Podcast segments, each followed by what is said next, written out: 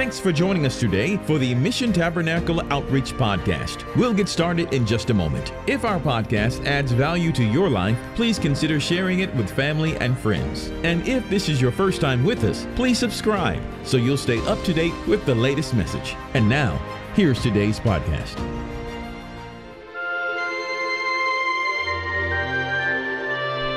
Hello, everyone. This is Kelly Brooks from Mission Tabernacle Outreach. Today's podcast will be the greatest love story ever told. The story of a king that chose to die for a world full of sinners. Our scripture will begin in Matthew 27, verse 27. The Roman soldiers of the governor had taken Jesus into the common hall. They gathered unto him the whole band of soldiers. This would have been about 200 men. The common hall was an open courtyard or judgment hall. It was at Herod's palace, a magnificent building on the highest part of Mount Zion. They stripped Jesus and put a scarlet robe on him. This would have been some type of military garment or a piece of Herod's clothing. It was being used to mock Jesus. Scarlet is the color of royalty. Little did they realize he was the greatest king that ever lived. They put a crown of thorns on Jesus' head. These particular thorns grew up to six inches in length. They made a victory crown which was meant for mockery and shame. They placed a reed in his right hand and bowed down before him. They mocked him, saying, Hail, King of the Jews! There is going to come a day when everyone who has rejected Jesus will bow before him. All will see that he truly is the King of the Jews. This time, there will be no mocking. They would spit on Jesus.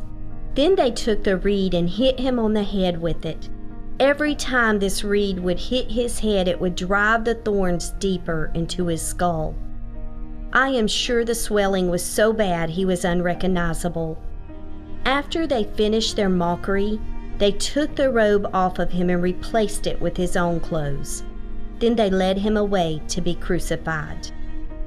There was a place called Golgotha, that is to say, a place of a skull. An early Christian leader recorded that Jesus was crucified on the spot where Adam was buried and his skull was found. Jewish tradition states that Adam's skull was buried near the city of Jerusalem by Shem. The Bible does not specify this, but we do know Golgotha is where Jesus was crucified. Death by crucifixion was a cruel and a shameful way to die.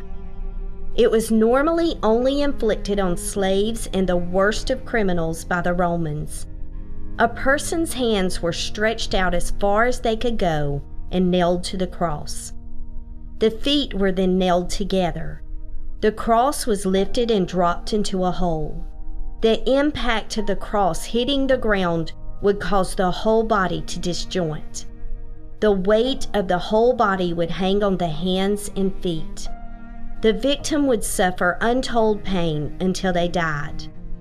The Bible talks of them giving Jesus vinegar to drink mixed with gall this was a customary potion to intoxicate a person who was suffering. Jesus refused it. He was willing to take on the utmost pain for the sins of the world with no relief. After Jesus was crucified, they parted his garments. The clothing was considered extra pay for this horrible death they had caused Jesus. The Bible says they cast lots to see who would get the clothing. In other words, they drew straws. This fulfilled the prophecy they parted my garments among them, and upon my vesture did they cast lots. That was found in Psalms 22 18. They sat down and watched him. They were certainly going to make sure no one removed him. The military guard or executioner's job was to make sure no one took the body down before the victim died. Above a criminal's head, they would put a sign that stated the crime they had committed. The sign above Jesus' head read, This is Jesus, King of the Jews. What Satan meant as mockery was actually the absolute truth. It is said that the psalm was written in three different languages Hebrew, Greek, and Latin. Jesus hung between two thieves, one on the right and one on the left. Religious leaders were walking by Jesus and wagging their heads at him. They were cursing and trying to shame Jesus. They were saying the words, Thou that destroyest the temple and buildest it in three days, save thyself. If thou be the Son of God, come down from the cross. Jesus had said that his physical body would be destroyed, and in three days he would raise it up, which is just what took place. They told Jesus to save himself, but Jesus came to earth for one purpose to save others, not himself. If Jesus had have chosen to come down from the cross, which he could have done, no one could have ever been saved. The people who were being held in paradise could never have been released. The chief priests, scribes, and elders or religious leaders said, He saved others, but himself he cannot say, If he be the king of Israel, let him come down from the cross, and we will believe him. To be saved, you must believe in what you cannot see with your eyes. As Jesus was dying on the cross, he was at work leading another life to accept him as Savior. One of the thieves on the cross joined him in heaven that day. He chose to accept Jesus into his heart. From that moment on, we all were given the opportunity to one day join Jesus in his heavenly kingdom. From 12 o'clock noon until 3 o'clock p.m., there was darkness. For three hours, God hid his face from his Son. Jesus took on the penalty of the world.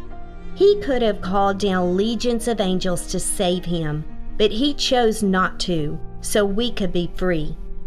Jesus cried out with a loud voice and said, Eli, Eli, Lama Sabachthani, in other words, he said, My God, my God, why have you forsaken me? Jesus knew why, but he was acknowledging what had just happened. God did not deliver him so mankind could be saved. This became the redemption road for mankind. Jesus was speaking in Aramaic. This is the language he would normally speak in. Some of the ones standing around thought he was calling for Elijah. This would have referred more to the Jews because the Romans would not have known of Elijah. One of them ran to Jesus, took a sponge, filled it with vinegar, and gave it to Jesus to drink. They once again began to mock him, saying, Let be, let us see whether Elijah will come to save him. Jesus cried again with a loud voice, and he died. The veil of the temple then ripped from the top to the bottom. It was the end of sacrifices as they knew it. Jesus was the ultimate sacrifice. The veil of the temple hid the Holy of Holies. It was 60 feet from the ceiling to the floor. It was four inches thick. It was so strong four yoke of oxen could not pull it apart. This is proof the task was finished. Jesus had become the ultimate sacrifice for all mankind. The earth began to quake and the rocks rent. After the veil had been torn, this tells us the earthquake was not the cause of the tearing of the veil. Graves began to open.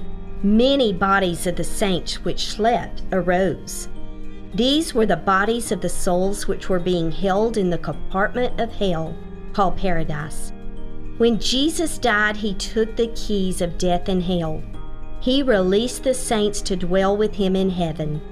On the day of resurrection, these saints were seen walking the streets of Jerusalem. They appeared to many along their transition from paradise to heaven.